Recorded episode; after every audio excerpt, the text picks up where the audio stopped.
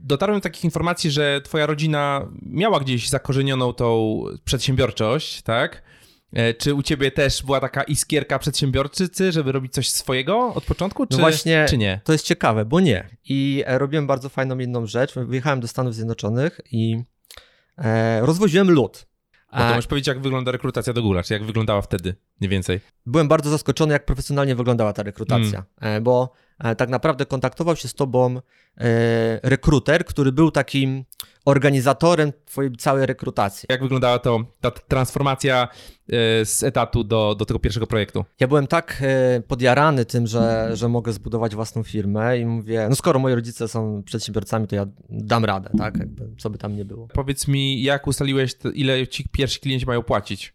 Bo to zawsze jest. I jak, kiedy był ten moment, że jest narzędzie i dobra, teraz trzeba płacić? Czy oni mieli jakiś okres przejściowy, czy... Tak. Jak to wyglądało na początku? No oczywiście jest demo, tak? To demo jest ustalone na 30 dni i po tym okresie demo... Cześć, tu Bogusz Pękalski. Witam Cię w kolejnym odcinku podcastu Startup My Way. Dziś moim gościem jest Wojtek Grześkowiak, founder Trustisto. Pogadamy dzisiaj o jego drodze od zera do startupera, o wzlotach, upadkach, o tych fajnych chwilach i o tych trudnych chwilach, z czego Wojtek utrzymywał się budując swoje pierwsze startupy, jak to wygląda dzisiaj, mm, jakie ma przemyślenia, jak tak naprawdę wygląda taka prawdziwa ścieżka startupera, więc zapraszam Was do tego odcinka.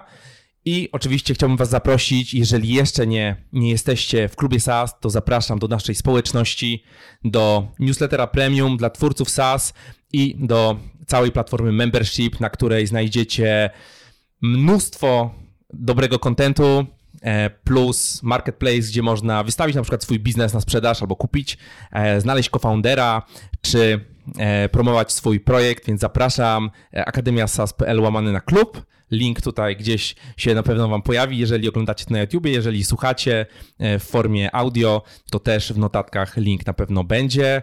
Także zapraszam, widzimy się tam i już nie przedłużając, zapraszam Was do rozmowy z Wojtkiem o startupach. Wojtek, dzień dobry.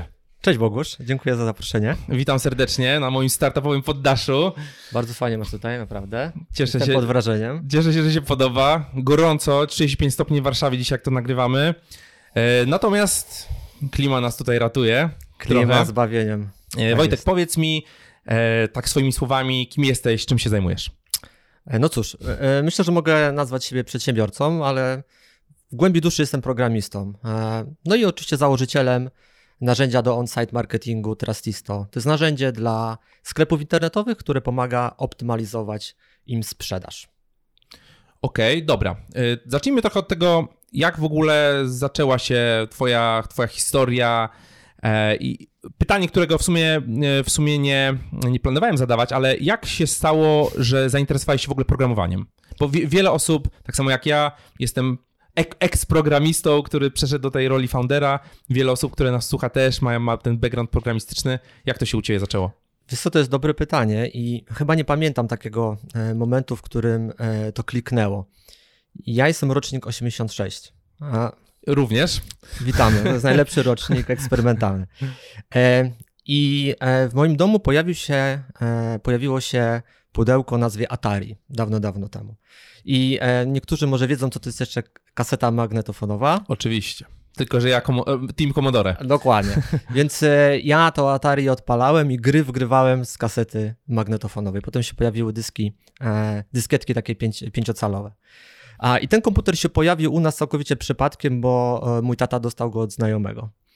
I po prostu miałem go do zabawy i zacząłem tam różne rzeczy na nim robić całkowicie na czuja. E, w większości przypadków to były jakieś rysunki. Malowałem e, e, przy pomocy tam takich programów, e, e powiedzmy, do geodezji, a robiłem mhm. na nich rysunki. No i gdzieś e, tak zaszczepiło mi się to i chyba w, jakby w otoczeniu w moim, w mojej rodzinie, że, że, że to jest ten kierunek dla mnie, że komputery. Więc ja odkąd pamiętam, wiem, że chciałem być informatykiem, tak? Mhm. Jakby to jeszcze bar, bardzo wcześnie było. I i ta ścieżka od, dla mnie była tak naprawdę od zawsze już wybrana. Więc yy, chciałbym chyba pamiętać, kiedy to był ten moment, ale jakby od zawsze pamiętam, że, że tą ścieżką były komputery i że w tą stronę chcę iść i, i tak naprawdę yy, nie pamiętam momentu, w którym planowałem sobie przyszłość całkowicie inaczej. Hmm? O, Więc A, a kiedy się pojawiło, no bo zakładam, że pewnie jak wiele osób y, na początku to były gry, a kiedy pojawił się ten element, że coś faktycznie zacząłeś y, tam kodować? tak, tak, to, e, to też był taki e, kamień milowy, bo mm, ja swojego pierwszego peceta dostałem e, chyba na, na Boże Narodzenie roku 2000. E, tak. I oczywiście ja, ja sobie grałem na nim w różne gry, a, ale pojawił się internet, tak? Jakby i znów pocztówka z przeszłości. Internet był wtedy na godziny, a, a nie na, e, na e, jakiś tam przesył. Więc e, kupowaliśmy sobie 30 godzin w Neostradzie, tak? I się buszowało po internecie. E, I tam jakby doświadczyłem tego pierwszego mm, momentu, że, że są, jest coś takiego jak strona internetowa i że można mieć własną stronę. Uwaga na Republice, tak? Kojarzysz, Bogusz, tak? To był Jasne. wi- serwis wirtualnej Polski, gdzie na Republice każdy mógł mieć własną stronę internetową. I ja taką stronę zbudowałem e, jako taki e, e, fanpage gry komputerowej Commandos. Nie wiem, czy kojarzysz, czy grałeś. To jest taka strategia. Grałem, grałem. Też Tak. zaczynałem od tego, że robiłem strony dla gier komputerowych, tylko ja robiłem Diablo i Tomb Raider. Okej, no właśnie. Ja zrobiłem taką stronę dla, dla, dla gry Commandos i najfajniejsze jest to, że byłem wymieniony na oficjalnej stronie Ediosa, tak, jako fanpage, Nice. e, polski, polski fanpage tam obok dwóch innych e, stron, między innymi e, Michała Golbyńskiego, e, który tam prowadził kiedyś serwis 2.pl. E, I, I tak się zaczęło. Ja zacząłem pisać te stronki w PHP i no i jakby ruszyło to, tak? W sensie fajne to było, że mogłem z niczego stworzyć coś, co inni mogli oglądać w sieci, jakby korzystać z tego, czytać. Robiłem swoje pierwsze CMS-y w, e, w PHP, to była chyba wersja jeszcze 2.0 w PHP.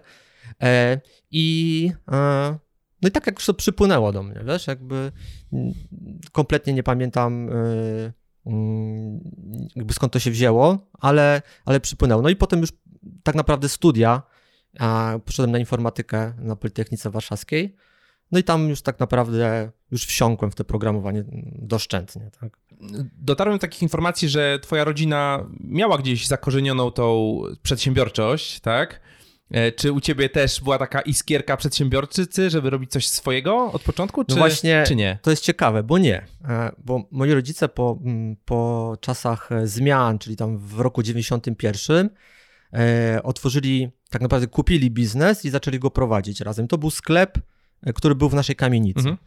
A i ja przez lata jakby pomagałem z jednej strony w tym sklepie, ale z drugiej strony patrzyłem, jak moi rodzice pracują. Czyli pracują od 8 do 8, od poniedziałku do niedzieli, tak?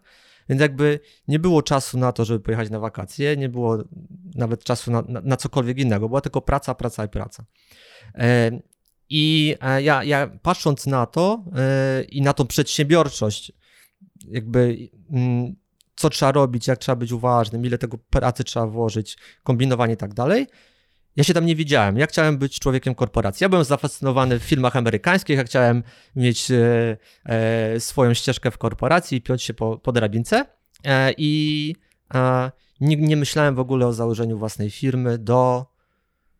No, na, nawet na studiach jeszcze nie myślałem, tak? Dopiero gdzieś to przypłynęło, e, jak trafiłem do swojej pierwszej pracy w Samsungu w R&D historia e, Facebooka do mnie trafiła. To był 2010 rok, czyli ten Facebook w Polsce startował i ta historia Marka Zuckerberga tak na mnie tknęła, że okej, są, są te startupy, ja też chcę ja też chcę coś takiego zrobić i wtedy e, pada decyzja, że to jest moja ostatnia praca, pierwsza i ostatnia. G- Szybko. Poszło. Dosyć szybko, bo pracowałem tam dwa i pół roku albo trzy, przy czym przez rok próbowałem odejść. No jakby nie było łatwo, tak? Jakby e, byłem na studiach, nie utrzymywałem się sam, fajne pieniądze, no trzeba było odejść, jakby zrezygnować z tego, z tych wszystkich benefitów, z karty multisport, tak? Z wyjazdów integracyjnych, no z mnóstwa rzeczy, które dała, dawała ci korporacja, chociaż wyjazdów za granicę, tak? Bo ja zwiedziłem Indię, byłem w R&D w Indiach, jeździłem e, dosyć często do Hiszpanii, e, do Madrytu robić tam taki projekt z telefoniką. E, No i to wszystko jakby porzuciłem na, na, na to, żeby właśnie ruszyć tą drogę e, startupu. No właśnie, a wcześniej jeszcze zajmowałeś się różnymi ciekawymi rzeczami, bo też czytałem, że, że pracowałeś w różnych takich fizycznych, fizycznych, tak, fizycznych tak. pracach. E, no jakby nie boję się różnych dziwnych prac i robiłem bardzo fajną jedną rzecz. Wyjechałem do Stanów Zjednoczonych i rozwoziłem lód. W Stanach Zjednoczonych to jest bardzo popularne, że do lodu się nie robi w domu, tylko się jakby kupuje okay. w workach. Ja trafiłem do takiej firmy, która robiła ten lód, a dostawałem swoją ciężarówkę. Codziennie rano na pakę dostawałem ileś tam ton lodu i miałem swój okręg i jeździłem, rozwoziłem ten lód po prostu. No bardzo fajne, z jednej strony bardzo fajne wakacje, ale bardzo męczące, jakby w sezonie, w sezonie praktycznie cały dzień było się e, w pracy, no ale był ocean, piękne plaże, no American, może nie American Dream. Trochę, trochę żałuję, że, bo to był work and travel, mm. u mnie było więcej work niż travel. A, a i tak wszystkie, w, wszystkie zarobione pieniądze i tak wydałem, nie wiem, na, na ciuchy, na, na gadżety i tak dalej, więc przyjechałem tak naprawdę z niczym, nie? A jak wygląda, wyglądała twoja historia z Googlem? Bo słyszałem, że też byłeś o krok od dołączenia, dołączenia do Google'a. Tak, to, y, było...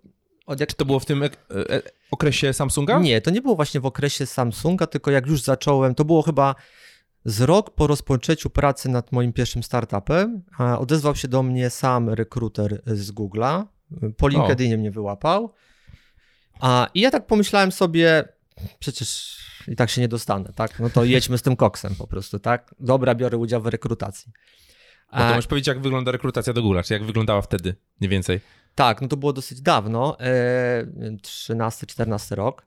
Byłem bardzo zaskoczony, jak profesjonalnie wyglądała ta rekrutacja, mm. bo e, tak naprawdę kontaktował się z tobą e, rekruter, który był takim organizatorem twojej całej rekrutacji. Nie?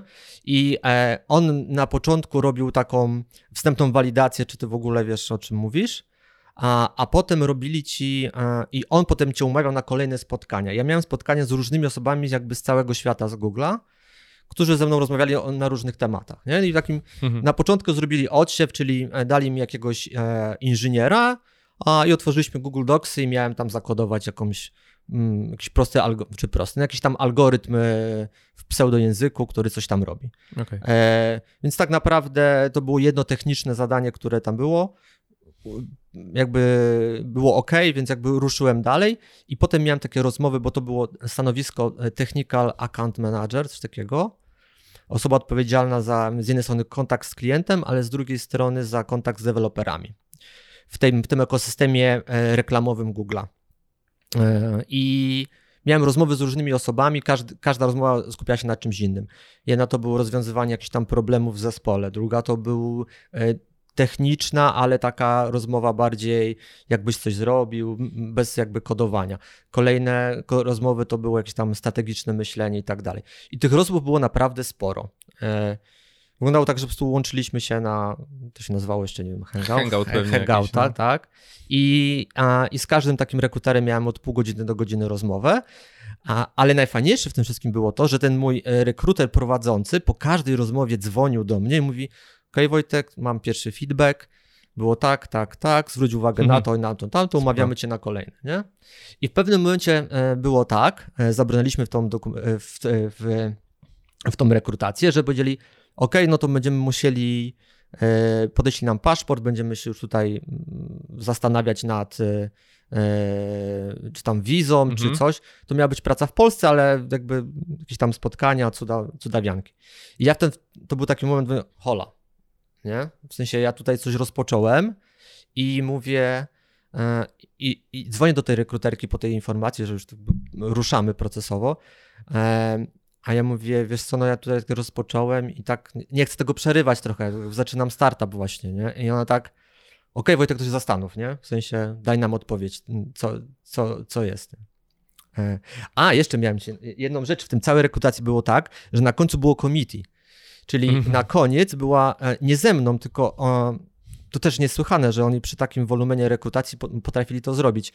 E, było committee, gdzie e, twoje oceny jakaś komisja sprawdzała i łącznie decydowała, czy nadajesz się, czy nie. I gdzie masz słabe strony i, i co trzeba tak naprawdę jeszcze dodatkowo sprawdzić lub cię odrzucić. Tam wszyscy musieli klepnąć ciebie. Jasne. To jakby no niesłychane, wiesz, no, mhm. duża, e, e, duża firma, mnóstwo rekrutacji, oni robią takie committee per, per każdy pracownik. I ja wtedy e, po tygodniu zadzwoniłem do niej i powiedziałem, że wiesz co, jednak nie. Może kiedyś, ale jednak nie. nie? No, Okej, okay, dobra, nie ma problemu. I od tej pory normalnie co roku kolejny rekruter z Google'a cześć Wojtek, widziałem twoją tam aplikację, w tym wiem, że robisz startup, jak tam twoja sytuacja? I odezwali się Fajnie. do mnie tak co roku przez 3 lata, no i przestali się odzywać. No jakby... E, ale z perspektywy czasu e, chyba żałuję, że nie poszedłem tam. żałuję dlatego, że no bym zobaczył trochę, jak, jak Google działa od środka. No cóż, jakby no nie, nie, chcę tego, jakby wykorzystałem ten czas trochę na, na budowę własnego startupu i naukę jakby z własnych doświadczeń, ale myślę, że mógłbym te 2-3 lata poświęcić jednak na pracę w dużej korporacji, jeszcze, jeszcze trochę na mhm. pracę w korporacji, chociażby zobaczyć ten googlowy świat. No cóż, no jakby trudno. No, oczywiście, już nie, nie cofniemy czasu. Nie no. wiadomo, co, co by się wydarzyło, może byś tam został tak. i w ogóle byś... Mo, może tak, ale chyba, chyba bym, e, jakby, gdybym e, teraz z tą wiedzą, bym poszedł na te 2-3 lata. E, więc zachęcam do tego, żeby jednak przed z własnym startupem jednak trochę liznąć tej korporacji tak. albo liznąć małej firmy. Ogólnie mm, nie rzucać się samemu na, na to, żeby coś od razu robić, tylko jednak sprawdzić, jak inne firmy pracują, jakie mają procesy, jak to wygląda. No szczególnie, że miałbyś wtedy łatkę ex-Googler, tak? I network z tymi ludźmi, którzy tam Dokładnie, pracują. No, to też było ważne, ja o tym w ogóle nie myślałem, nie? że mogłem mieć takie, taki fajny network na całym świecie tak naprawdę i e, no, no ale jakby nie, nie cofniemy czasu. Więc oczywiście, jakby... oczywiście. To jest, to jest e, wiesz, analiza wsteczna zawsze skuteczna, no gorzej, gorzej, gorzej na bieżąco. E, to analizować. E, dobra, to powiedz mi, jak to się zaczęło z tym, z tym pierwszym startupem. Pracujesz sobie w Samsungu, dostajesz kasę co miesiąc na konto. Dokładnie, dobre, dobre i, na, I nagle mówisz, ja już mam za dużo kasy, będę teraz jadł ryż, Ziemniaki, pozdrawiamy Stefana. Ziemniaki, tak, i, i będę budował coś, coś swojego. Jak wyglądała to ta transformacja e, z etatu do, do tego pierwszego projektu? Ja byłem tak e, podjarany tym, że, że mogę zbudować własną firmę i mówię, no skoro moi rodzice są przedsiębiorcami, to ja dam radę, tak, jakby, co by tam nie było. I, e, no i poszliśmy jakby ja na, na głęboką wodę, czyli miałem pomysł. Ten pomysł miał być to miało być narzędzie do zakupów e, spożywki e, przez internet, ale w takim trochę ala Ceneo, czyli porównujesz sobie, wybierasz sobie koszyk, porównujesz sobie, gdzie ten koszyk, w którym markecie będziesz miał na taniej i możesz przez nas zamówić. Czyli taki agregator e, z połączenie z porównywarką cen. Jak, jak się urodził ten pomysł w twojej głowie? Nie wiem, wiesz, jakby to. Moi rodzice prowadzą sklep spożywczy, okay. może coś z tego wyszło, że ja może trochę w tej branży. ale też jakby szukałem niszy i wiedziałem, że cenę istnieje, knockout istnieje. E, I wiedziałem, że oni nie robią spożywki, więc ja szukałem też takiego miejsca, w którym nic się nie robi. A wiedziałem, że ten rynek kiedyś eksploduje, mm tak? Mhm. Teraz eksplodował po 9 latach. E, I. E, no właśnie, więc to miałby taki pomysł, e, żeby zrobić taki agregator e, i wtedy był, wtedy rynek wyglądał całkowicie inaczej, bo było tak, Frisco, Frisco do tej pory jest e, i działa i ma się dobrze, się rozwija, zostało kupione i, i, i jest ok. Przez, przez kogo zostało kupione? Wiesz? Frisco zostało kupione przez dużego hurtownika, już nie pamiętam. Ale polskiego czy zagranicznego? No, to kapitał jest zagraniczny, ale okay. w Polsce znany. Eurocash, przez Eurocash.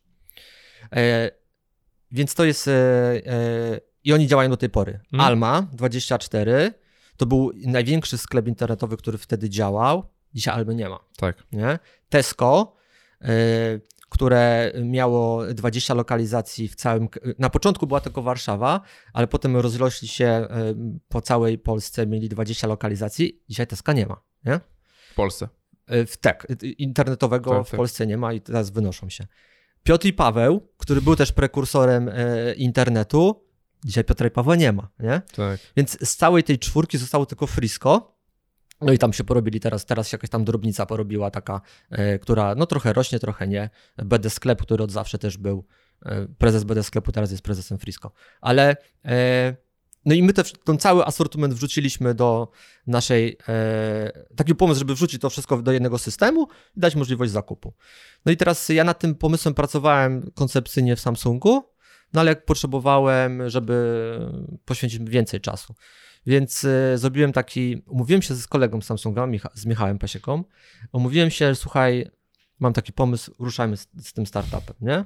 I, e, I on trochę, on był za tym pomysłem, okej, okay, ale e, nie był skory do odejścia e, tak szybko jak ja, żeby porzucenie tej pensji i tak dalej. Tak, Mówi, tak. On, on chce mieć cały przypływ gotówki. Ja mówię, okej, okay, zrozumiałe. I plan był taki, że ja odchodzę, e, żyję za oszczędności, a ty przychodzisz do, do, do tego naszego nowego biura po godzinach pracy w Samsungu, pracujemy tam mm, dalej, no i jakby w ten sposób budujemy.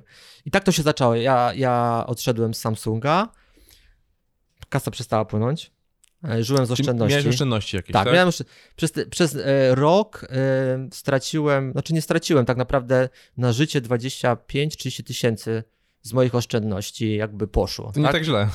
nie tak źle, to prawda. No to jeszcze były czasy przed żoną, dziećmi Tak, i tak dalej, więc tak. jakby można było sobie... Nie Tutaj- dotknęła ta inflacja kosztów życia, że Tak, to jeszcze było jeszcze dużo było zarabiasz i dużo wydajesz i ciężko jest odejść, coś robić, nie? Tak, więc y, mm, przez pierwszy rok pracowałem sam, Michał był, że tak powiem, dochodzący i e, trochę nasza umowa się zmieniła, e, że jak będą pieniądze, to Michał przyjdzie. I ja też szanowałem, no bo podzieliliśmy się trochę tak udziałami, że ja miałem więcej, on miał mniej, no ale kosztem tego, że ja Tak. mam więcej, to jakby poświęcam więcej czasu. No i zacząłem kombinować pieniądze, nie? To był rok 2012, 13 skąd pieniądze wziąć na, na rozwój spółki? Bo powołaliśmy spółkę. I wzięliśmy pieniądze z dwóch miejsc. Nie? Wzięliśmy e, Na którym najpierw. to było etapie? Już To był na etapie. w sensie po jakimś czasie, po roku, tak? Tak, ale produkt jeszcze był w powijakach. Coś tam działało, coś tam nie, nie było klientów, nie zarabialiśmy ani złotówki, nic. Jeszcze po, powiedz, y, jak to wyglądało, że ty faktycznie przyszedłeś do tego, tego, tego biura czy coworkingu, tak? Gdzieś sobie No to było takie coś? biuro, em, u- to było takie biurko wynajęte u znajomych w biurze, więc jakby nawet nie coworking. Nie? To I tak- co, usiadłeś i zacząłeś kodować? Tak, ja siedziałem i kodowałem. Non-stop, cały, cały, cały dzień tak naprawdę siedziałem i kodowałem. E, I to aplikację na Androida, i stronę internetową, bo chcieliśmy, żeby to było, i tablet, no wszystko naraz w ogóle. wszystko naraz. E, szaleństwo, jakby e, totalne szaleństwo. I Michał też kodował. Ja, ja byłem taki trochę frontendowiec mobile, on był taki backendowiec. E, totalne szaleństwo. I e, no ale w, żeby to miało ręce i nogi, no to okej, musimy mieć pieniądze, żeby Michał przy, przyszedł do, na full etat, mm, żebyśmy mogli pracować, no i żebyśmy kogoś jeszcze do, dotrudnili. I znaleźliśmy, e, znaleźliśmy człowieka, który nam e, mm, pomagał, takiego naszego trzeciego wspólnika, tylko że on sam e, dużych pieniędzy nie chciał włożyć, miał jakąś tam drobną kwotę, ale powiedział, że on nam ma swoje kontakty i załatwi nam inwestycje. I de facto Hmm. łączył nas z aniołami biznesu, no i znaleźliśmy takiego anioła, e, taką firmę, która, która wyłożyła pół miliona na e, pierwszą wersję, taki, taki seed trochę, tak? Mhm. I było nas czterech, czyli anioł biznesu, ten taki nasz trzeci partner, e, który wniósł małą kwotę, no i my z Michałem wnieśliśmy aport w postaci tego oprogramowania. No i tak powstała spółka Saving Cloud. Z myślą o tym, żeby właśnie trochę zacząć rynek spożywczy, zrobić porównywarkę cen koszyków. No i mieliśmy te pół, e, pół miliona. I, no i tak naprawdę zaczęliśmy, zaczęliśmy kombinować jakby, jak tu, jak tu działać, tak? E, już nie pamiętam, jak to, jak to się połączyło, ale, ale było, no, jeszcze było P, e, 8 jedynka. No to jak rozdają Tak. pieniądze, no to dawaj, jedźmy, bierzmy pieniądze, tak? Więc złożyliśmy wniosek e, 8 jedynki o, e, o to. E, Tam nie można było na to, co się aktualnie robi, tylko na coś innego, więc my sobie wymyśliliśmy, że tam będziemy takie rozwiązania dla e, producentów FMCG robić, takie B2B. I e, za trzecim razem z 8 jedynki dostaliśmy dopiero pieniądze, więc jakby za pierwszym razem spóźniliśmy się z terminem, za drugim razem nas odrzucili, za trzecim razem dostaliśmy. Więc łącznie teoretycznie kapitału zebraliśmy milion złotych. Pół miliona od inwestora, od anioła i pół miliona od e, 8 jedynki. No i cóż, ten produkt e, nasz, który pierwotnie zakładaliśmy, z, zrobiliśmy, e, działał, powiedzmy technicznie mogłeś zamówić e, te zakupy. Najlepsze było to, że my z żadnym z tych sklepów się nie dogadaliśmy. To znaczy, całe zamówienie, jakie przychodziło na, przez naszą porównywarkę, było wyklikiwane nie przez nas, tylko przez automat na stronie docelowej. Aha. Czyli automat po prostu robił rez, rezamówienie na, na, na stronie tego. I tych zamówień nie było wcale. Pojedyncze sztuki. Pojedyncze sztuki, nie? Jakby kupę czasu, dwa lata developmentu, yy, mnóstwo energii, wiesz, dwa etaty rzucone, kasa z 8 jedynki, kasa z, od inwestora, jeszcze nie wydana cała, tak? No i nie działa. No i się, no. Działa, ale nie ma klientów, tak? Działa, ale nie ma klientów, dokładnie. E, ale, nie? jakby ten projekt gdzieś był dostrzeżony przez, e, powiedzmy, tą branżę FMCG i odezwał do nas się e, taki e, e, człowiek z Danona. E, Nie, nie chcę akurat przywoływać, bo on różne teraz ciekawe funkcje pełni, ale odezwał się do nas człowiek z Danona i powiedział: Podoba mi się wasz produkt. Nie? Tylko, że ja bym potrzebował jakby te dane od tyłu, tak? Jakby anal- analityka tych danych, tych porównanie cen i tak dalej, i tak dalej. Nie, Hmm. ja nie chcę koszyków, tylko ja chcę mieć dane analityczne.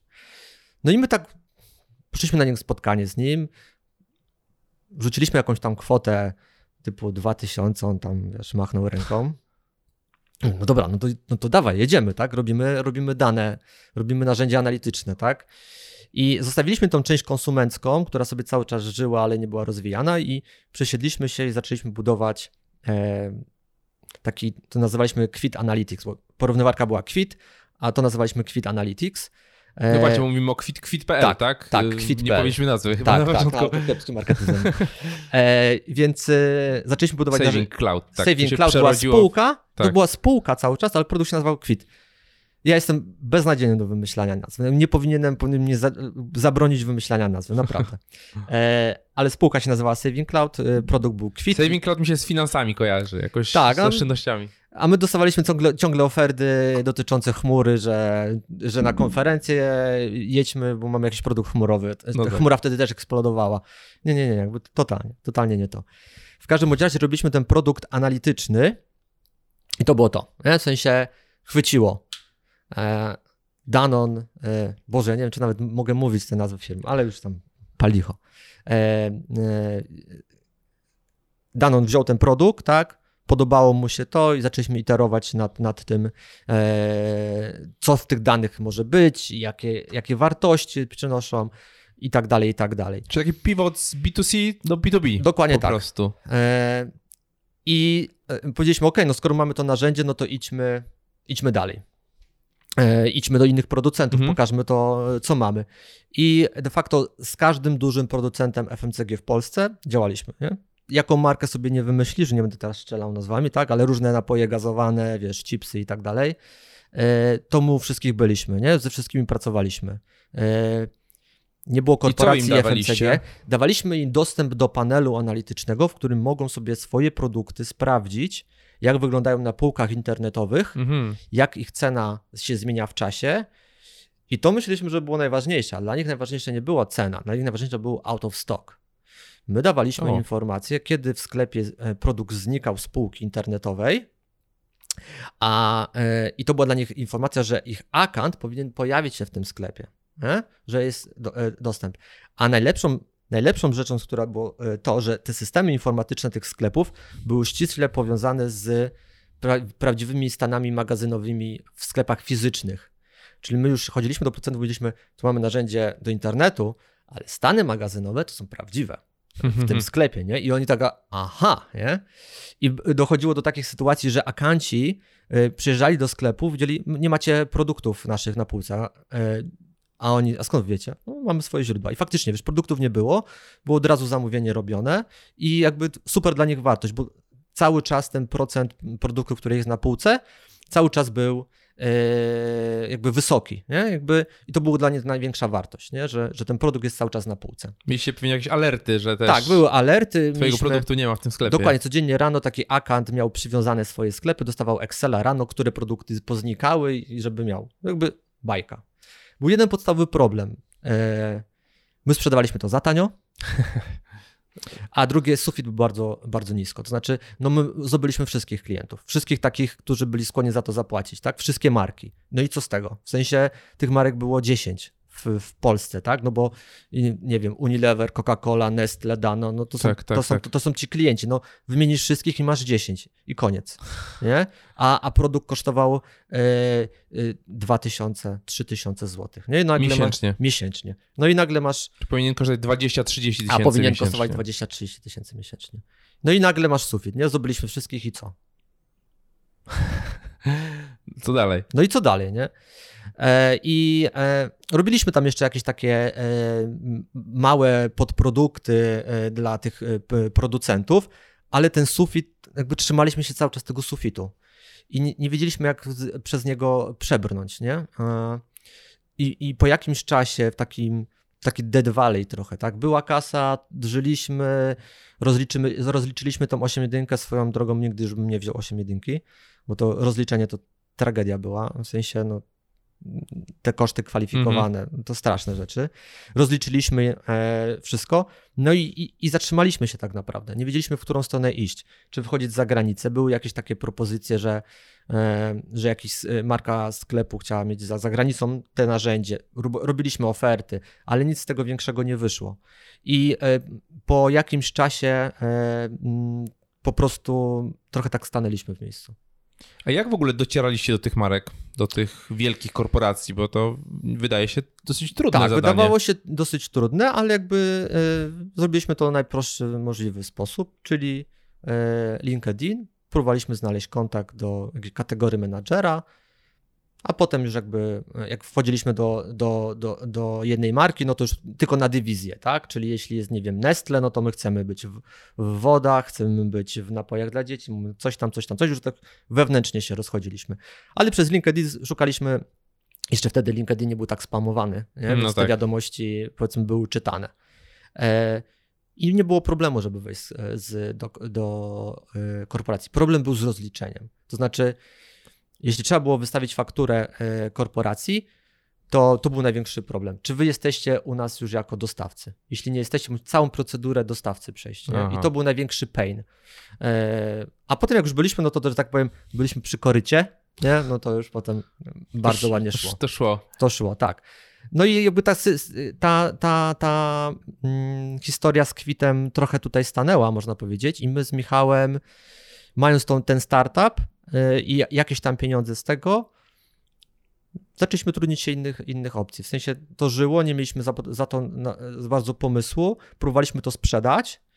Przynajmniej z dwie, trzy oferty mieliśmy, jakby dwa, trzy razy podchodziliśmy do sprzedaży, ani jedna się nie udała, e, chociaż cena moim zdaniem była atrakcyjna. I e, tak naprawdę Michał się zaczął trudnić konsultingiem, ja zacząłem się trudnić konsultingiem i byliśmy, staliśmy na dwóch nogach. Trochę tutaj, trochę konsultingiem. E, I z czasem ten konsulting przybrał taką miarę, że ten kwit szedł e, trochę na, na, na... Porzuciliśmy własne dziecko, no jakby nie patrzeć, nie? No tak, to po prostu doszliście do etapu zombie startup, który Zombie po prostu startup, jest, tak. zarabia, ale nie rośnie. Dokładnie tak i on jeszcze żyje, że jakby no właśnie, do to dzisiaj, wszystko... do dzisiaj ma klientów, aczkolwiek wyszliśmy z e, FMCG trochę, trochę nas wyrzucono, że tak powiem, no bo trochę nasz produkt nie, nie dogonił rynku, Okej. oni zaczęli jak- jakby z innych narzędzi korzystać, e, między innymi Nilisena i mm, my się przerzucili na też drugą niszę, która uważaliśmy, że jest e, niezagospodarowana, czy na do it yourself.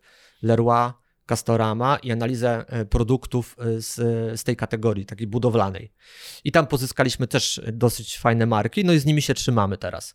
Ale to znów jest dead valley, w sensie no jest, ale nie rośniemy za bardzo. Nie? I ten, ta firma ma, ma zat- zatrudnia e, osoby, jest jakiś cash, ale na zero. No i teraz aktualnie jesteśmy w procesie kolejnej próby sprzedaży. Być może to już się uda, tak?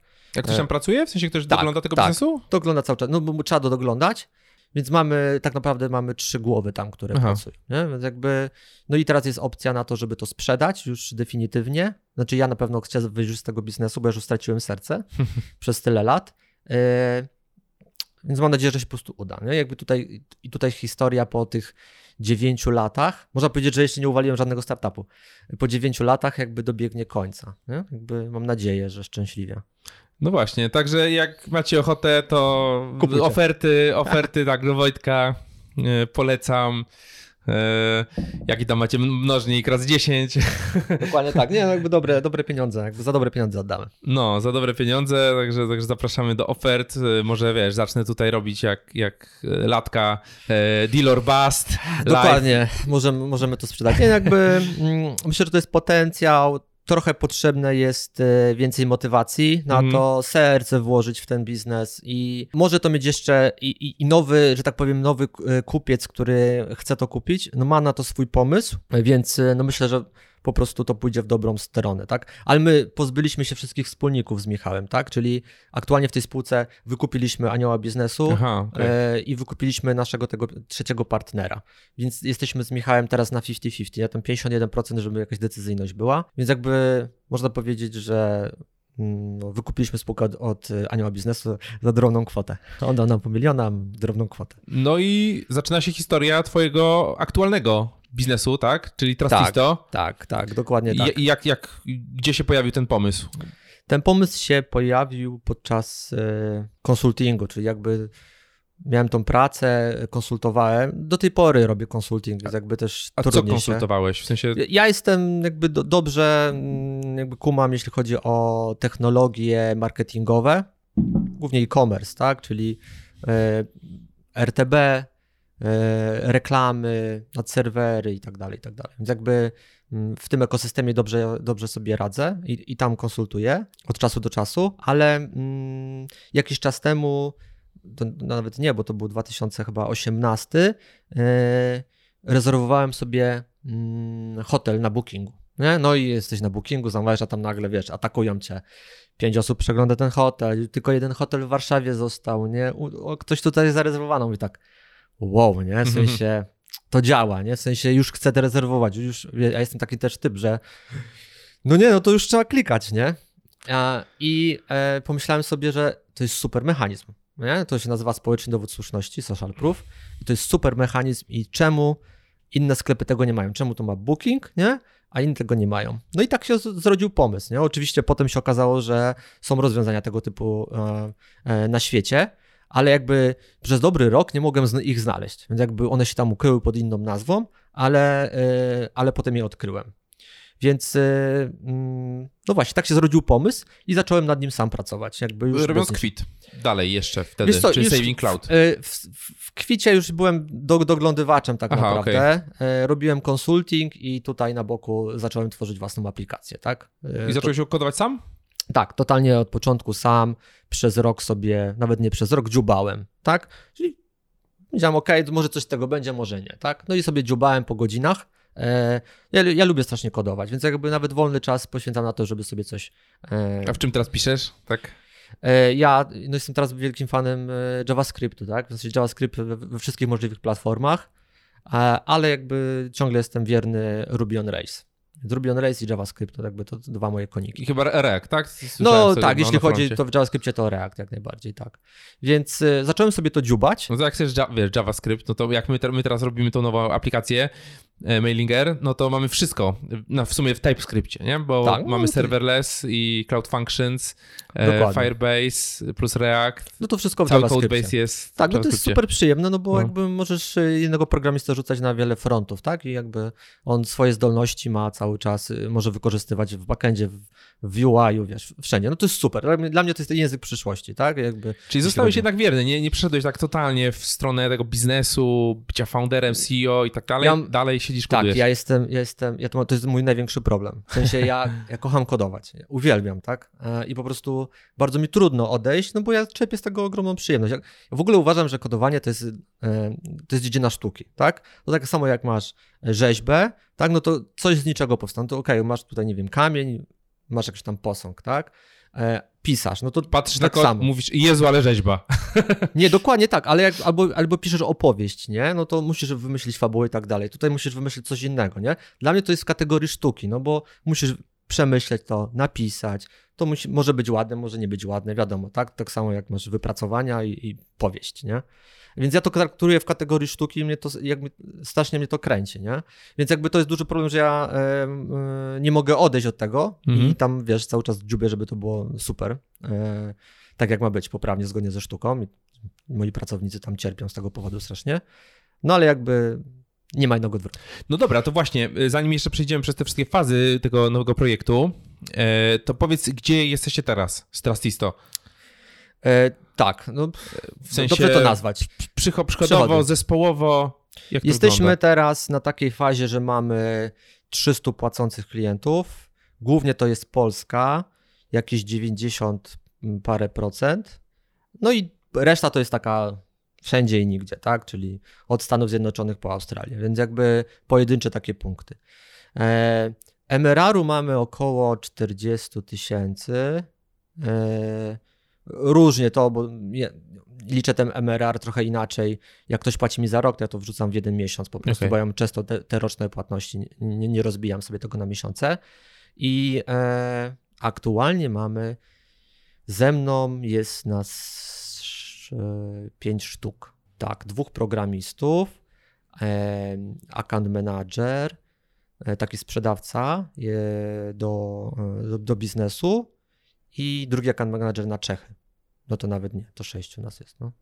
Tak. Okej, okay, to wiemy, wiemy, gdzie jesteśmy. Tak, tu jesteśmy. No nie to wiem, teraz to daleko czy blisko. E, tak, tak. Jest, jest, jest okej. Okay. Myślę, że to z wieloma osobami zarezonuje, bo często, wiesz, przychodzą do mnie goście i mają wielomilionowe przychody, no i wiesz, oni są już na zupełnie innym etapie tak. i ciężko wyciągnąć takie, takie rzeczy, które ktoś może wdrożyć, kto dopiero zaczyna, bo dopiero ma kilku klientów, czy nawet tych 10, nawet 100, 100 pierwszych klientów. Myślę, że to będzie, będzie tutaj e, ciekawe dla, dla naszych dla słuchaczy. No, no tak. dobra, to tutaj jest ten zespół, tu jest te, te 40 tysięcy miesięcznie, no a tutaj jesteś ty, który po godzinach gdzieś tam koduje. No i co, co, co było dalej? Jakie było, jak, jak ten produkt wyglądał w pierwszej, w pierwszej wersji? E, jako uruchomiłem sam, e, wrzuciłem go na rynek, że tak powiem. E, patrząc... I, jak go wrzuciłeś na rynek? No, po prostu go uruchomiłem, tak? Okay, to jakby Strona internetowa. Kupiłem domenę, e, uruchomiłem po prostu program, e, panel był administracyjny, można było się zarejestrować. I zrobił bardzo ważną rzecz. W sensie my w Trustisto się ustawiamy mocno w kategorii e-commerce, nie? Social proof jako taki można wykorzystać w, w różnych miejscach, landing page, nie wiem, jakieś tam strony sprzedażowe, ale my nie, my chcemy być e-commerce, nie? Więc bardzo mocno nastawiliśmy się na to, żeby być super zintegrowani z platformami sklepowymi. Hmm. Czyli zrobiliśmy na początku, zrobiliśmy dwie integracje, takie, że praktycznie mm, w 3 minuty jesteś w stanie połączyć swój sklep z Trustisto. I zrobiliśmy to na Shopperze, i zrobiliśmy to na iShopie, czyli jakby na iDoSell. E, I te dwie integracje e, zrobiłem tak naprawdę, bo jeszcze byłem sam. Bardzo prosty panel, gdzie te możliwość konfiguracji była bardzo. Znaczy, e, możliwość konfiguracji z panelu była wręcz. Nie było jej. Większość można było robić z kodu, bo programista no tak, to z kodu. Oczywiście. No i jakby zderzenie z rzeczywistością, ale uruchomiłem ten produkt w listopadzie, tam 18, tak? No to już miesiąc później miałem pierwszych klientów i niektórzy zostali do dzisiaj. Tak? To, to, to, to, są, to są ci najbardziej wierni, niektórzy z ID-kami typu 1, 2, 3 i oni nadal płacą, tak? Więc jakby to jest, to jest, to jest super. A skąd oni się dowiedzieli? Skąd oni przyszli do narzędzia? E, skoro my sobie postawiliśmy cel e-commerce i zrobiliśmy integrację do Shopera i iShopu, no to e, głupio było odezwać się do kogoś in, na innej tak. platformie, na Preście czy na Magento, tak? Więc staraliśmy się szukać e, e, sklepów, które są na tej platformie. Więc po prostu zacząłem od strony shopper.pl, zacząłem od ich e, showcase'u. Okay. Tak? I zacząłem wysyłać maile na kontakt małpa, tam nazwa sklepu, tak?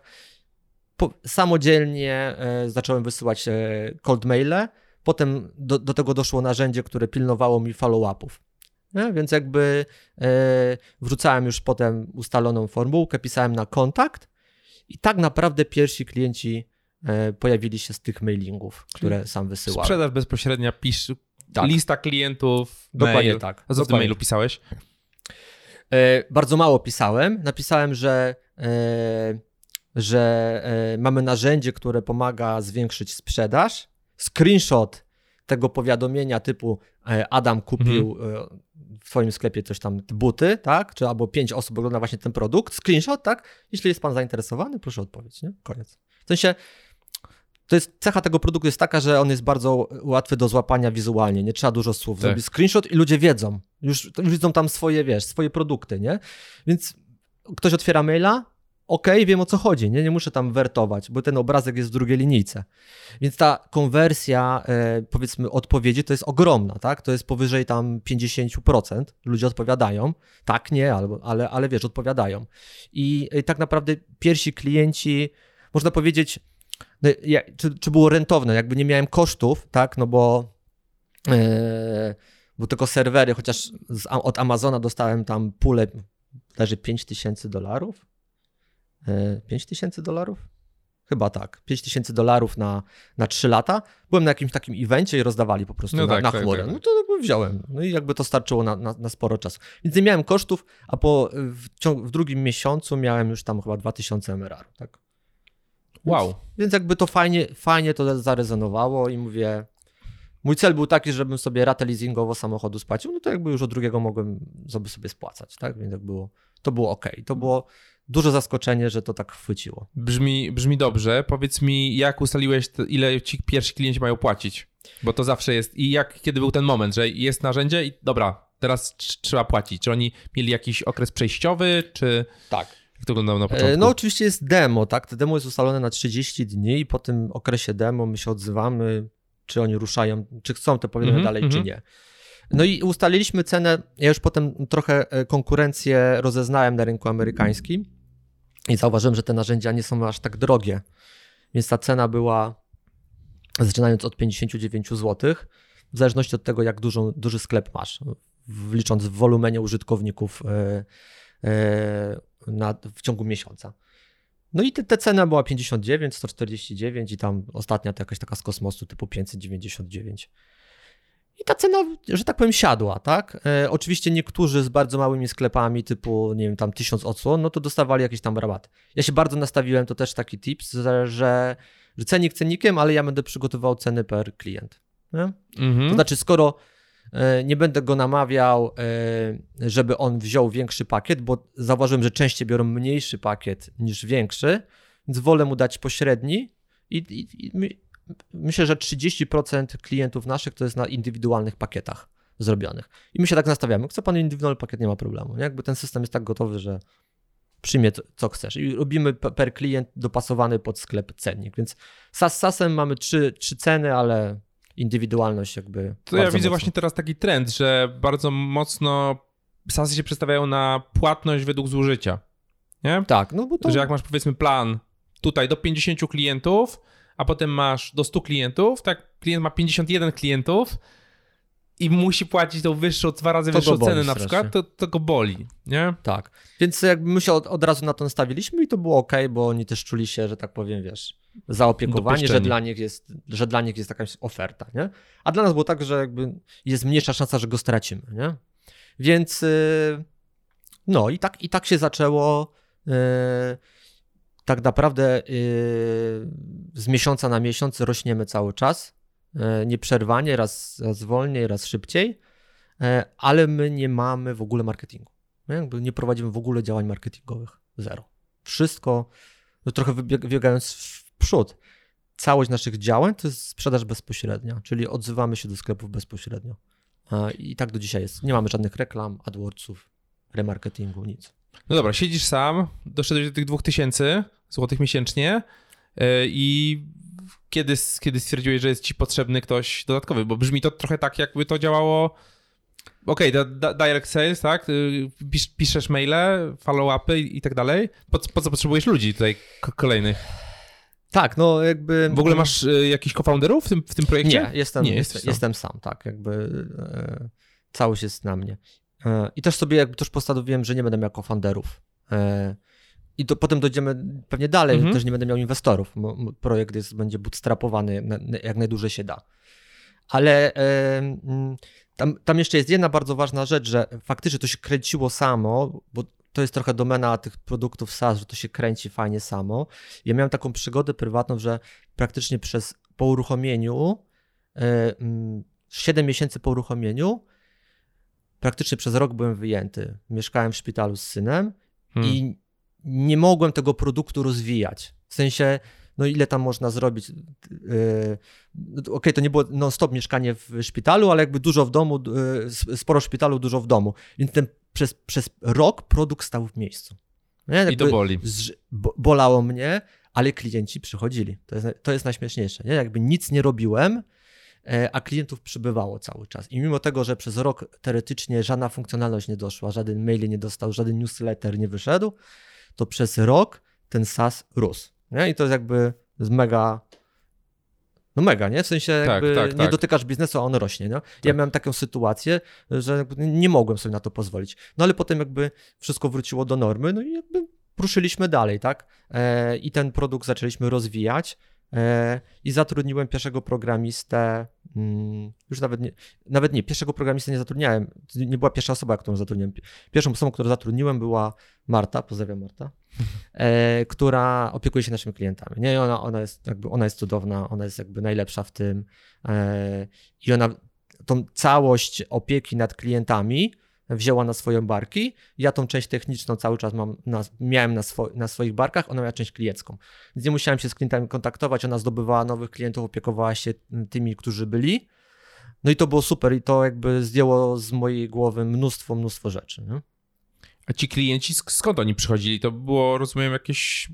Yy, po prostu pocztą pantoflową, tak? Word of mouth. Nie mogę polskiego słowa znaleźć. Nie, nie, Word of mouth. To jest. ba- e, Jakby zrodził, zrodził, zrodził się drugi kanał. W sensie nadal mamy ten kanał mailowy, bezpośredni mm, e, mailingu do osób, A do nie, nie sklepów. wysycił się ten, ten kanał? No bo co, zrobiliście listę, wysłaliście wszystkie, do, do wszystkich maila? No. Czy tych sklepów jest tak dużo, że... Ile jest, y, strzelaj Bogusz, ile jest sklepów na platformie Shopper? Mieli IPO ostatnio. nie? Tak, tak. W- na świecie, Nie? No, to ogólnie na platformie Shopper ile, ile jest tych sklepów. nie? kurde, ze, ze 200 tysięcy?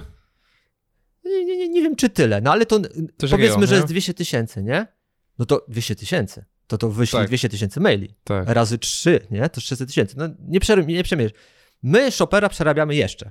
Aha. no Nie? to kurczę. cały czas leci. No bo ja też nie, nie my nie robimy tak, że wysyłamy No tych tak. maili po tysiąc dziennie, tylko bo wysyłamy ich po 20, 30, 40 dziennie. Nie? One są spersonalizowane i tak dalej. Więc to sobie e, rośnie. Teraz już ki- kilkoma kanałami to leci, ale cały czas sprzedaż bezpośrednia, no i są jeszcze inne platformy, nie? S- Cały czas i to, to, to zacząłem. E, Zrodził się nowy kanał. Nasze powiadomienia, które się wyświetlały w sklepach, były brandowane. To znaczy, było tam mm, Trustisto napisane, tak? Made Powered by. Powered by i tak dalej, Tak. nie? I z tego mnóstwo. W sensie jest, e, e, sklepy lubią siebie obserwować, tak? Jak jeden sex shop wchodził do nas, tak? To zaraz drugiego dnia mieliśmy mnóstwo zapytań, ja też chcę, to ja, ja też chcę, nie? Jakby oni się obserwują i kopiują swoje rozwiązania. Więc ten branding jest super ważny. No i to jest kolejny tip, że jak masz produkt, który gdzieś tam świeci się, pokazuje się, to warto mieć ten branding, bo to jest darmowa reklama dla ciebie. I, I to jest to jest drugi nasz kanał bardzo mocny, jeśli chodzi o, o zdobywanie nowych klientów. Fajnie, fajnie, brzmi fajnie.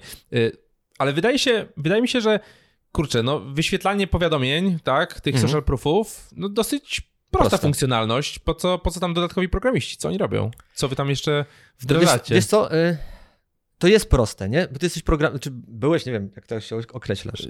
No, jestem cały czas. Jak już jesteś raz programistą, to jesteś Tak, do wiesz, końca życia. zawsze programistą. Ostatnio pisałem aplikację mobilną we Flutterze. No, Więc- to dla ciebie to jest proste i ty wiesz, że to nie jest jakby trudne do zrobienia, tak? Tylko, że dla sklepu to nie ma znaczenia, czy to jest proste, czy trudne, nie? On rozwiązuje to jakiś tam problem, e, więc e, oni jakby nie patrzą w te kategorie, czy to jest proste, czy trudne. To, to tak działa, to tyle kosztuje. I teraz my, patrząc na to, co się dzieje na rynku, e, zaczęła się lawina tego typu rozwiązań. Nie? Na początku Tak. było ich bardzo mało, a potem się zrobiła lawina. Okazało się nawet, że kod do takiej aplikacji można kupić na Team Forestie. Tam jest kod Sion, czy jakiś Mhm, ten, mhm. ten, ten branch tego Team Foresta. I e, na Product Huncie co chwilę jest po prostu kopia tego, jak wypicuj, wymaluj, nie. Żre to po prostu mnóstwo tego jest. I, I ja doszedłem do wniosku, że no hola, jakby, no to my to daleko tutaj nie zajedziemy, nie? Bo zaraz nam się tutaj, wiesz, spalimy cali. I postanowiłem, że pójdziemy e, troszeczkę szerzej. E, nie będziemy robić tylko powiadomień social proof, ale zrobimy cały tak zwany on-site marketing, czyli będziemy się, będziemy robić taki marketing automation, e, w połączeniu, jakby ściśle zintegrowane z e-commerce'em, czyli wszystkie działania na stronie, jakie użytkownik podejmuje, my będziemy w stanie zoptymalizować e, i wszystko monitorować to, co, co klient de facto robi. Mhm. I postawiliśmy sobie za cel, że wychodzimy z tej, z tej kategorii narzędzi social proof na, na kategorię troszeczkę szerszą on-site marketing, i więc wszelkie działania marketingowe on-site, exit intenty, top bary, jakieś reviewsy, cudawianki, wszystko, co możemy podczepić, to będzie, to będzie w Trustisto, ale to będzie tylko jakby pierwszy krok, bo drugim krokiem jest, ja mam, tak, ja mam taką wizję, żeby zrobić z Trustisto takie narzędzie do trzech rzeczy, które dla, dla e-commerce są mega ważne. Pierwsze to jest pozyskiwanie nowego ruchu, drugie to jest optymalizacja ruchu, który jest na stronie, i trzecie to jest retargeting tego ruchu, nie? Taki trójkąt. Mhm. I my chcemy te wszystkie trzy rzeczy zapełnić. Nie? Czyli z takiego narzędzia do social proofu chcemy być takim narzędziem e, do mm, marketing automation, mm, z on-site'em, z retargetingiem, z mailami i tak dalej. Więc jakby o, o, to ta skala tego problemu zrobiła się o wiele większa, no i po to potrzebni byli po prostu programiści, żeby to wszystko już e, wydevelopować. A ty dzisiaj coś tam programujesz jeszcze? E, bardzo mało. Ja już raczej siedzę i e, robię reviewsy, bo ktoś jeszcze musi te reviewsy robić. Mhm. E, I e, raczej tutaj zarządzam się, zarządzam tymi programistami, e, w którą stronę mamy, jakby jak funkcjonalności muszą wyglądać i tak dalej. Więc jakby bardzo mało już koduję. Okej, okay, a powiedz mi, jak wygląda droga użytkownika od tego dema mhm. do tego, że, że, że płaci? Czy tak. wy się kontaktujecie bezpośrednio z nim? Robicie w ogóle dema takie, że się łapiecie na jakimś zoomie i pokazujecie produkt? Nie, nie, nie, no bo byśmy, bo byśmy nie wyrobili po prostu. Czyli klasyczny trial? Klasy, od, e, klient nas trafia na stronę e, najczęściej tymi dwoma kanałami, czyli brandingiem albo sprzedażą bezpośrednią mailową, no i materiał. Ma 30 dni. No i u nas jest ustawiony mm, jakby proces e, i wszystko jest połączone w HubSpocie, że wystawiają się kolejne zadania, czyli użytkownik się rejestruje na platformie, wpada zadanie na HubSpota, że sprawdzić tego klienta, czy on zintegrował się, swój sklep zintegrował z naszym narzędziem. Nie? I to zadanie wisi na akancie, przypisane do konkretnego akanta. E, klient zaczyna korzystać z tego, leci seria maili onboardingowych, które tam prezentują e, narzędzie, jego funkcjonalności. One lecą przez HubSpota też? E, Czy nie, akurat przez MailChimpa, gdzieś A, okay, jakaś tam dobra. integracja Ale jest. nie z aplikacji bezpośrednio, tylko nie, nie, z zewnętrznego, z zewnętrznego narzędzia. tak? I e, mm, leci seria maili onboardingowych. W międzyczasie nasz akant zawsze się skontaktuje z tym człowiekiem z pytaniem, czy wszystko jest ok, czy może coś pomóc, czy może zmienić coś za Państwa w panelu i tak dalej. Więc zawsze jest ten Mailowo. kontakt. Czy mailowo. telefonicznie też próbujecie? Mailowo, ale telefonicznie jak najbardziej. Niektórzy klienci preferują to, więc jak, jak najbardziej.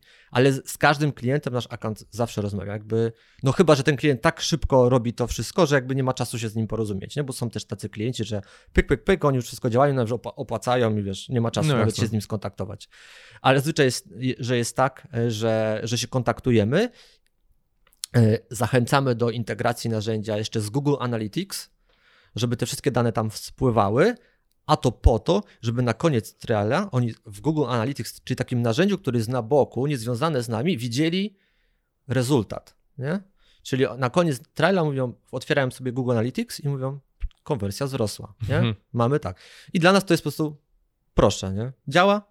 Działa. Aha moment tak zwany. Aha moment, nie? Więc y, my pilnujemy, żeby te wszystkie kroki były wykonane. Na koniec triala znów jest seria maili, yy, uwaga, kończy ci się tak? Przedłuż, przedłuż, przedłuż. Tam trzy maile, 7, 3 i jeden dzień przed. E, no i albo, albo musimy dopchać kolanem, że tak powiem, akant musi zadzwonić, zapytać się i tak dalej. E, no albo klient jakby wchodzi, sami płaci. I tutaj też e, to, co my robimy, myślę, że niestandardowego, bo wiele sasu, nie wiem, czy, nie wiem, nie wiem, czy to robi, ale my często wystawiamy faktury. To znaczy nie płacimy na kartę, nie, nie każemy hmm. wprowadzić karty, tylko fakturę. Bo klientom często jest tak, że no dobra, no to ja to zrobię. To ja to wprowadzę tą kartę. Mhm, tak, jasne, zrobisz to. Nie? nie zrobisz tego, nie? To może chce pan fakturę. Dobra, to wyślijcie mi fakturę, nie? Sprzedaż, nie? System e, generuje fakturę, my to sobie zapisujemy, żeby co miesiąc ta faktura się generowała, mhm. więc to jest takie odnawianie na fakturę, na papier, nie, nie z karty, ale de facto działa dokładnie tak samo. Potem oczywiście trzeba pilnować, żeby no, zapłacili, tak? E, bo często albo zapominają, albo płacą podwójnie. No właśnie. Różne są przypadki, nie? E, ale, ale najczęściej jednak jest ok.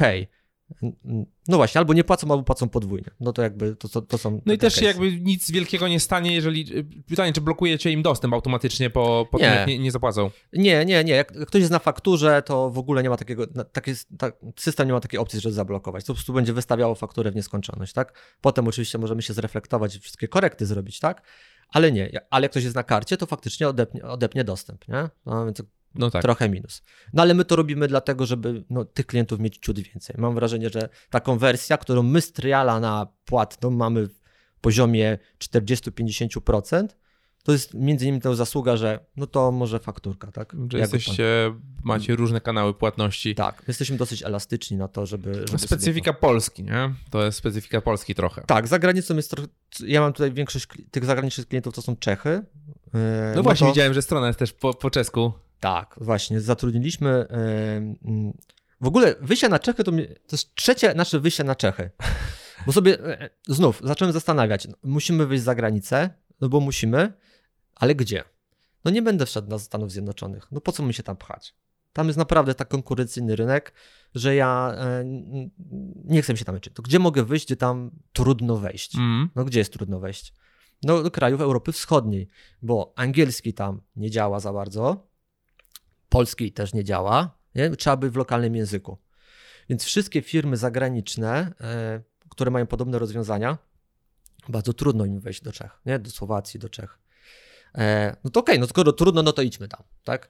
I miałem trzy podejścia, zatrudniałem dwa razy Czechów, e, za pierwszym razem zatrudniłem, no, takie zatrudnienie to było takie, wiesz, kolacja w, w Polsce, kolacja, bo akurat był, ugadaliśmy się na prowizję, miał działać. No i tyle. No jakby trochę tam popracowaliśmy, razem nic nie przywiózł.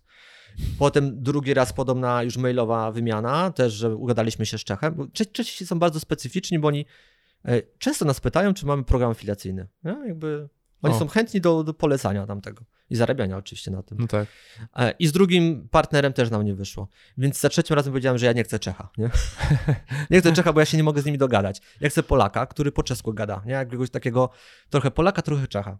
I znaleźliśmy totalnie nie wiem czy przypadkiem, ale Marta napisała na LinkedIn, że szukamy osoby znającego czes czeski język. I ma, znaleźliśmy Adama, super faceta, który po prostu na co dzień pracuje z firmami czeskimi.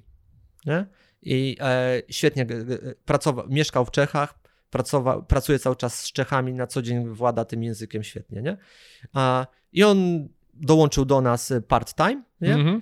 A, no i teraz to jest nasze trzecie otwarcie na Czechy, no już teraz robimy totalną lokalizację. To też był jeden z feedbacków, że ruszyliśmy z angielską wersją i on nawet, wiesz, czeska stopka w mailu, czeski telefon, czeski język, wszystko, nie? Zrobiliśmy tak.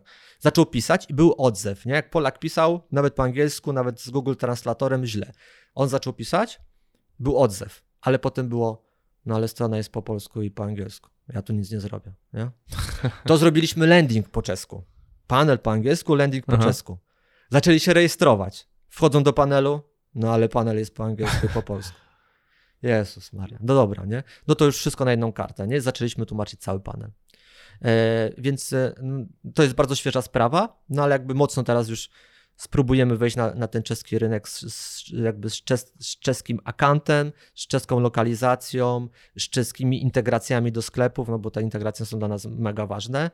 E, no i liczę, że tutaj no, za trzecim razem nam się uda. Czyli znowu powtarzacie pewnie z tą strategię, że maile tak, tak. do czeskich sklepów. Mamy czeską stronę, mamy wszystko po czesku, mamy e... czeski support, tak, w, w Dokładnie. formie I zaczynamy tego, tej, tej od, e, to nasza strategia, zaczynamy od platform, nie? Czyli integrujemy się z jakąś największą platformą, która tam jest, nie wiem, tam Simplia czy albo yy, inne sklepy. Robimy integrację, żeby ona była super prosta, i odzywamy się do sklepów na tej platformie, nie? żeby po prostu było wiadomo. Ten, ten mail też jest, z, z, że tak powiem, mm, spersonalizowany, że wiem, że masz sklep na tym platformie, tak? I to łatwo można tutaj zrobić i tak dalej, i tak dalej. Nie? Więc jakby cały czas w ten sam sposób, bo to nam przynosi super efekty. Nie? Fajnie, fajnie. A powiedz mi, jak z tą wersją angielską? E, idzie. Wersja angielska jest, e, ale ona jest używana przez jakby klientów, e, ten procent klientów, którzy są jakby z innych krajów.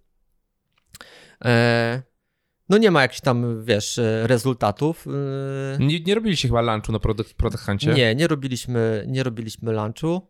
Być może teraz na, na jesień spróbujemy zrobić. Bardziej myślimy o AppSumo, żeby tam sprawdzić mhm. się. Chociaż ten live, live access jest dla nas trochę e, bolesny, ale słyszałem, no, że... AppSumo chyba 70% czy 80% bierze tego, Tak, co... ale to nawet wiesz, e, oni mogliby dla mnie wziąć 100%, nie? Okay. Bo gdzieś tam m, zasada działania tego jest taka, że sprzedajesz jakiś taki pakiet mały, który wie, że nie starczy. okay. nie? On będzie musiał zupgrade'ować, nie? ale już masz do niego kontakt i tak dalej, możesz go dosprzedać. Nie? Więc y, zobaczymy, są konkurenci do Absumo, którzy potrafią, który mówi, że sprzedają dostępy na przykład roczne, nie, nie lifetime, więc może coś takiego spróbujemy. Ale ten rynek zachodni dla nas jest y, akurat nie jest dzisiaj priorytetem, nie? raczej rynki y, wschodnie. Czeskim ułatwimy też Słowację, nie? więc od razu czeski, Czechy i Słowacja to teraz najbliższy nasz target jest. Fajnie. No a jak, jak, jak są reklamą? No nie, nie chcecie ruszyć na przykład płatnych treść, płatnych reklam, czy kontentu? Content robimy. E, mamy e, serwis w ogóle e-commerce'owy mamsklep.pl, bo to jest jakby na, e, no, niezwiązane z Trustisto, no ale ten sam właściciel, czyli ja. Hello. I, I tam robimy content marketing, ale na płatnej reklamie jeszcze nie jedziemy. Ja trochę tak, nie wiem, nie, nie, nie chcę. Nie, jest naprawdę dobrze, w sensie z tym, co robimy. Możemy zwiększyć zakres działań tych, które, które mamy, yy, na przykład tych mailowych, możemy to zwiększyć. Yy, po prostu potrzeba nam trochę yy, więcej rąk do pracy, a tutaj nie mamy, no bo nie mhm. mamy inwestora, więc mm, raczej ja dokładam parę rąk, kiedy mam już budżet, nie? Przychodzi więcej MRR-u, zatrudniam kolejną osobę. Nie? Ja na chwilę obecną tam nic nie zarabiam. Nie? Jakby ja jestem tak, tak. właścicielem, mam 0 złotych. Z tego cała kasa idzie na ludzi, na serwery i tak dalej, i tak dalej. Więc małymi krokami e, miałem już e, opcję wejścia z inwestycją, no ale jakby skutecznie jeszcze odmawiam. Nie? Zobaczymy jak długo. Myślę, że kiedyś nastąpi ten moment, ale na pewno nie teraz. Nie? E, może kiedyś, a może nigdy, nie wiadomo. Dużo klientów odchodzi? Nie. Właśnie nie, bo mamy czern na poziomie tam 1,5%. O. No, więc bardzo malutki czern. E, klienci są z nami. To jest trochę narzędzie bezobsługowe. No właśnie. Więc ono ma swoją zalety i swoje wady. Zaleta jest taka, że klienci troszeczkę e, zapominają, a wada jest taka, że mogą nie dostrzegać po jakimś czasie wartości. E, no bo to tak działa. Nie? Dlatego teraz trochę zmieniamy tą, tą wizję e, na bardziej e, działania proaktywne do klientów, naszych klientów, tak? Mhm. E, na maile, na działania on-site, żeby ta wartość była o wiele większa. No ja nie ukrywam, że też będzie cena większa, tak? My chcemy te pakiety, jak, jak będzie najnowszy update do aplikacji, no te pakiety zdrożeją i to tak stanowczo zdrożeją, tak? Z ceny typu 59 zł zrobi się cena, nie wiem, 200 zł, tak? I zobaczymy, co, co klienci powiedzą. Nie? Chociaż e, ja mam taką politykę, że mm, do klientów, którzy już są z nami, mówię: Kochamy was. Nie? My wam nie zrobimy krzywdy. Wy będziecie mieć specjalną super ofertę, tak? Wszyscy nowi klienci mają nowy cennik, ale wy chcecie przejść na nowe funkcjonalności, będziecie mieć super, wiesz, super rabat, nie? Jasne. No ale musicie coś tam dołożyć, nie? Żeby mieć nowe rzeczy, nie? Więc y, myślę, że ten MRR nam na jesieni mocno skoczy, będę mógł kolejne, e, e, że tak powiem, głowy zatrudnić. No i zobaczymy. No i zobaczymy, czy wtedy w marketing nie pójdziemy. Bo na razie nie mamy w ogóle osoby do marketingu, więc jakby okay. nie ma też kto, kto to robić. A co jest, co jest najtrudniejsze na tym, na tym etapie teraz? Co, z, czym się, z czym się zmagacie? Co ci spędza sens powiek?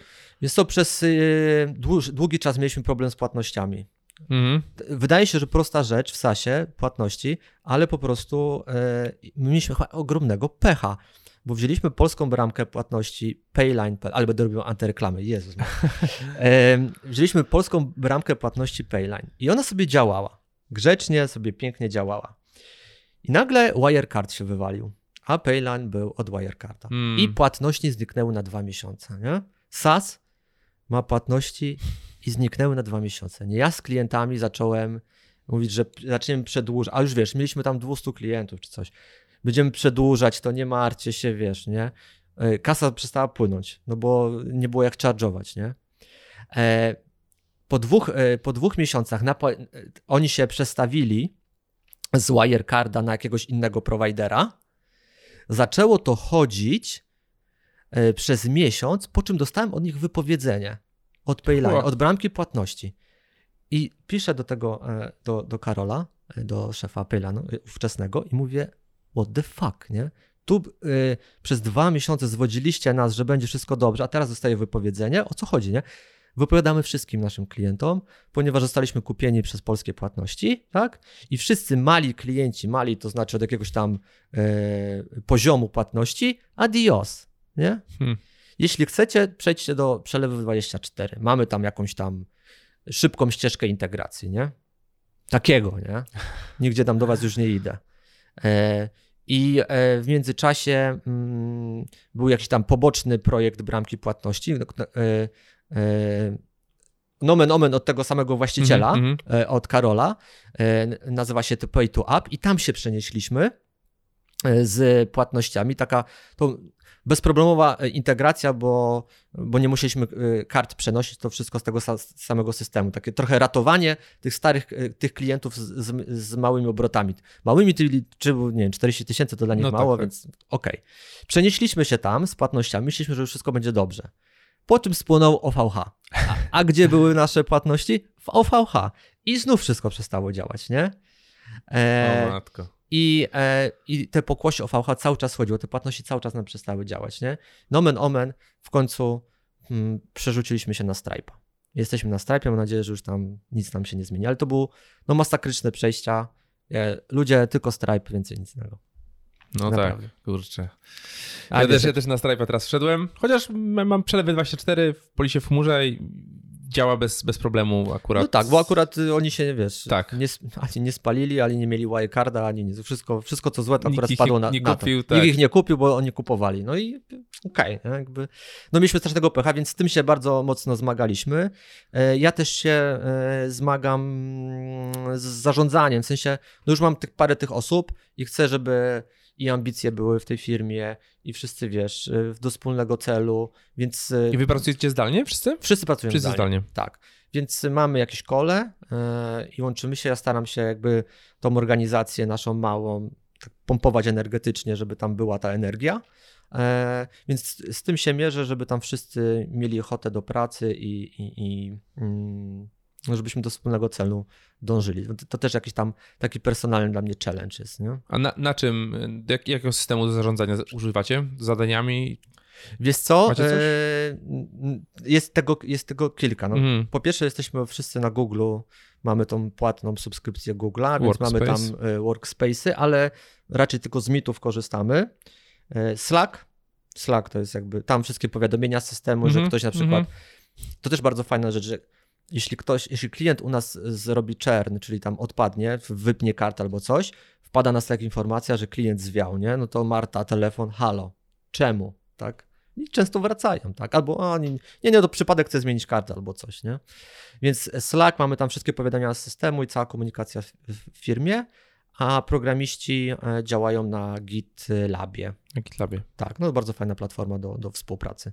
Też, Więc- mamy, też mamy teraz na Slacku powiadomienia właśnie z mailingera, więc jak ktoś albo założy konto, albo doda mailing, albo sprzeda coś, nie? Każdy klient jak wykona Tak. sp- sprzedaż, ktoś od niego kupi, to do nas wpada, wpada powiadomienie, kurczę, wiesz, Tak. widać, że jest wartość, że ci ludzie po prostu zarabiają dzięki Tak, temu, to, nie? to, to, jest, fajne. to jest super, no i to mo- motywuje cię. Dla mnie takie powiadomienia sobie włączam 9 rano, bo mamy odnawianie płatności o 9 rano. E, I, i, a Marta ma włączone w ogóle dźwięki, to 9 rano jest taki dźwięk, tak, du, du, du, du, du, tak kasa leci, wiesz, tak, du, du, du, du, du, du, du, powiadomienia ze Slacka. No ja już włączyłem, jakby, wiesz, tego No tak, że już- już męczące, no prawda? Prawda, jakie to dziwne. Tak, tak, tak. Yy, No i jakie plany na przyszłość w takim razie? Wiesz co, bardzo mocno, bardzo mocno stawiamy na jakby mm, nowy, e, e, to, to, to nowe otwarcie teraz Tisto, że chcemy, aby to narzędzie było e, takim e, narzędziem, które wspomaga sprzedaż w internecie, takim narzędziem, które każdy sklep musi mieć, tak, żeby e, dopalić taki jetpack do swojego sklepu, nie? Narzędzia on-site, retargeting mailowy, maile. Ja nie chcę, żeby na przykład klient korzystał z Freshmaila albo z MailChimpa. Ja mówię, będziesz miał to wszystko u mnie, tak? W związku z tym, że mamy super integrację ze sklepem, masz tam wszystkie swoje produkty, masz live view swojego sklepu, jest taki ekran u nas, gdzie widzisz, kto gdzie jest, kto właśnie mm -hmm. co mhm. robi. Nie? A chcesz wysłać mailing do swoich klientów, po co ci Freshmail? Tam musisz przeklejać coś. Tu masz wybór swoich produktów, przenosisz je drag and dropem, wstawiasz cenę, pum, wysyłasz, tak? Robisz e, zapomniane koszyki, maile, cudawianki, nie? To takie narzędzie, które chcemy być e, dla, dla, każdego sklepu. No ja nie ukrywam, że stan, jakby dla nas konkurencją to jest Idron i Salesmenago, tak? Dwa duże podmioty, tak. jakby ukłony oczywiście Rahim i tak. Konrad, ale e, my też celujemy w inną półkę, nie? Oni celują w wyższą półkę, tak. a ja celuję e, w niższą i tą najniższą, nie? I jakby Myślę, że to jest ok, a ja, ja tam będę podjadał. Im trudno zejść niżej, e, głównie z ceną, z supportem i tak dalej, a mi łatwiej wejść, nie? Bo ja mogę sobie capnąć dużego klienta i go tam do siebie, nie? A, a y, oni się z małymi nie będą, wiesz, y, męczyć, nie? Więc ja jestem y, takie MŚP, nie? Brzmi sensownie, brzmi sensownie.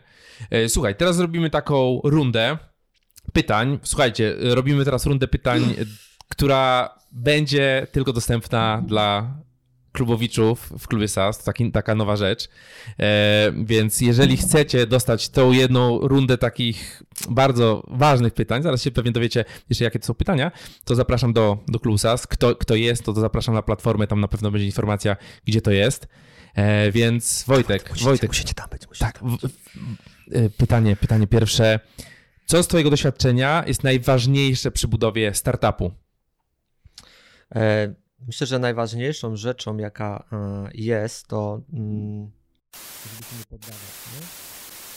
E, dzięki, dzięki. Kończymy, kończymy rundę bonusowych, bonusowych pytań. E, no już się tak zbliżając ku końcowi, co byś polecił, jeżeli chodzi o książki, podcasty, jakieś materiały, czy to w kontekście budowy biznesu, startupu, SASA, czy też, wiesz, dowolne rzeczy, które mm -hmm. gdzieś. Pozwalają poszerzyć horyzonty. Jest co, e, właśnie dobrze, dobrze to wspomniałeś, po, poszerzyć horyzonty, bo nie polecę wam e, ani książki, ani podcastu, ani, o, podcast Bogusza, ale słuchacie już. E, mm, ja robię dwie rzeczy codziennie, które jakby rozszerzają, mam wrażenie, moje horyzonty. Czytam dwa miejsca. Pierwsze to jest Product Hunt, jestem, mm wiesz, nałogowcem, więc codziennie przeglądam każdy projekt, nie? Wchodzę, Wow. Może nie w szczegóły tego projektu, ale listuję wszystko. Wszystko, co się pojawia na Product Huncie, listuję. Co jest dla mnie ciekawe, to wchodzę, patrzę i to mi pozwala patrzeć, co ludzie robią, jakie rzeczy nowe odkrywają, nie? I to może gdzieś tam zarezonować, to może być coś dodatkowego do mojego produktu, może być pomysł na inny biznes, ale tam jest mnóstwo, mnóstwo inspiracji. Codziennie wchodzę na Product Hunt. To jakby bez dwóch zdań. A drugie miejsce, które odwiedzam, to jest e, e, e GitHub. Chodzę na GitHub, jest tam zakładka trending e, i jakie e, repozytoria są ostatnio popularne. I to samo robię per język. Wybieram sobie JavaScript, jakie są najbardziej popularne i sobie wertuję. I tam, ale tam wpadają perełki. Naprawdę, tam takie perełki wpadają, że e, naprawdę, naprawdę można tworzyć mm, cały soft bazując na tym, co jest open source. Chociażby ostatnio wpadła open source'owa wersja de facto e, Hotjara. O. Tak. Jest cała biblioteka do tego, jak zrobić e, śledzenie e, sesji użytkownika z nagrywaniem i tak dalej. Teoretycznie bierzesz kod, podpinasz płatności i masz Hotjara, nie? Tam są takie perełki. No to, ale też są fajne inne rzeczy, które można by wykorzystać. Są to dwa miejsca, które tam codziennie zaglądam i one dają mi jakby mnóstwo nowych pomysłów na to, co można albo dołożyć do, do, do mojego produktu, albo jakiś inny pomysł. Więc nie polecam książek, bo polecam te dwa miejsca. Super. Gdzie cię można znaleźć, jak ktoś by chciał pogadać później? Albo... E, pewnie, pewnie LinkedIn. Ja na, na Twitterze jestem, ale e, mało się udzielam. LinkedIn i Facebook. Na pewno gdzieś tam będę zalinkowany. Tak, i zapraszamy też do grupy twórcy aplikacji SaaS, bo tam też jesteś, jestem, często jestem. zadajesz pytania, czy, czy pomagasz, czy się tak. udzielasz, więc wszystkich twórców aplikacji, czy nowych, którzy chcą dołączyć, to też, też tam zapraszamy. Dzięki Wojtek za pasjonującą Dzięki. rozmowę, Super. tą drogę od dewelopera do foundera, którą, którą ja, ja przeszedłem.